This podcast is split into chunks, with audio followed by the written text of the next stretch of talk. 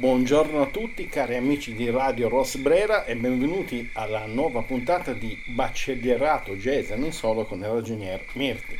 Il ragionier Mirti, come sapete, sono io, sono Eugenio, sono effettivamente sono proprio un ragioniere, mi sono diplomato in ragioneria, ma eh, mentre già mi diplomavo in ragioneria amavo la chitarra e poi nel corso della mia vita ho fatto moltissime cose diverse dal ragioniere, ma il fatto di essere ragioniere mi è servito moltissimo perché di, di solito gli artisti non sono tanto bravi a fare i preventivi, eh, i progetti, eccetera, eccetera, quindi diciamo che eh, non mi lamento.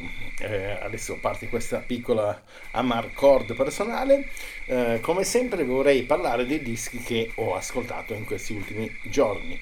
Allora, un disco meravigliosissimo e proprio che vi consiglio è quello di Paolo Corsini, che è un bravissimo pianista.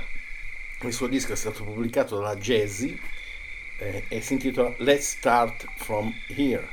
Ehm, è un disco bellissimo lo trovate su Spotify. Eh, diciamo che ehm, Paolo Corsini guida questo trio con Alessandro Turchea al contrabbasso e Luca Colussi alla batteria, che sono bravissimi, eh, fanno dei brani bellissimi, li suonano benissimo, hanno dei suoni stupendi, è un disco che ho particolarmente amato, quindi davvero la prepotenza No, non sono prepotenti, però è un disco davvero, davvero bello. Vi consiglio, vi ripeto il titolo, Let's Start From Here di Paolo Corsini, il, l'etichetta La Jazzy, è un bellissimo disco.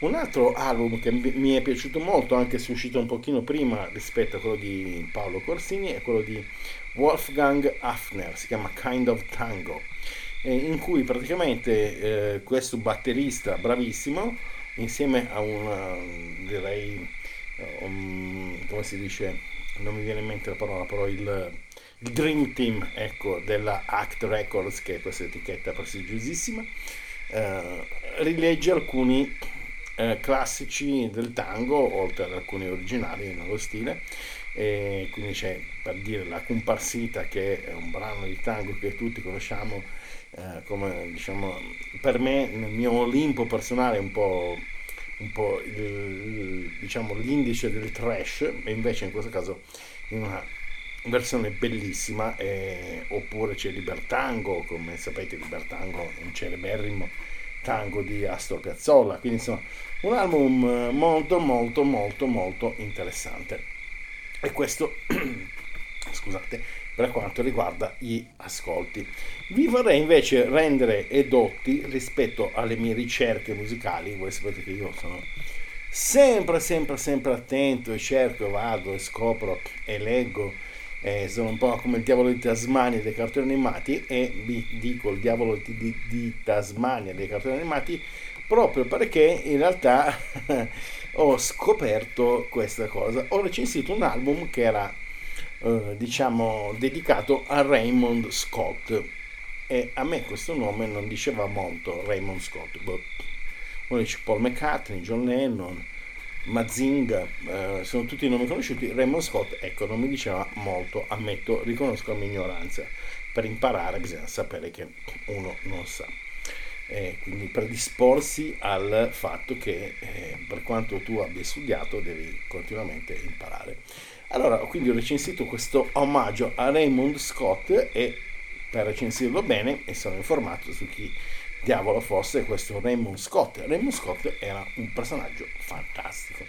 Raymond Scott è nato, credo, nel 1908 ed è morto circa nel, negli anni 90 del XX secolo ed era un uh, direttore d'orchestra, si è diplomato alla Juilliard di New York, prima che si chiamasse Juilliard, ma alla stessa scuola, era un bravissimo compositore, pianista, arrangiatore, aveva questo animo di, eh, eh, come dire, di scoprire, fare la musica elettronica, quindi ha creato, lui praticamente eh, lavorava come direttore d'orchestra per pagare i laboratori eh, elettronici in cui scoprivano le cose. Moog, Robert Moog, che ha inventato il primo sintetizzatore, in realtà il primo sintetizzatore l'ha inventato uh, eh, questo signor Raymond in cui Moog lavorava come garzone, quindi insomma un personaggio eh, a 360 gradi molto intenso ed eccentrico. La cosa incredibile è che questo Raymond Scott ha scritto delle musiche e poi a un certo punto della sua vita ha venduto il catalogo alla Warner Bros. La Warner Bros. produceva anche i cartoni animati della Looney Tunes, come sapete, non so, Bugs Bunny per dire, o Willy Coyote, eccetera. E um, cosa succede? Che Carl Stalling, che era il compositore della Warner Bros. per i cartoni, aveva avuto il mandato di poter utilizzare qualsiasi brano del catalogo Warner in modo da fortificare questa cosa, no? Quindi io faccio un cartone animato, metto una musica, la musica diventa famosa eh, grazie al cartone animato, oppure la musica famosa la mettono nel cartone animato e il cartone animato diventa famoso perché ha usato la musica che conoscono tutti.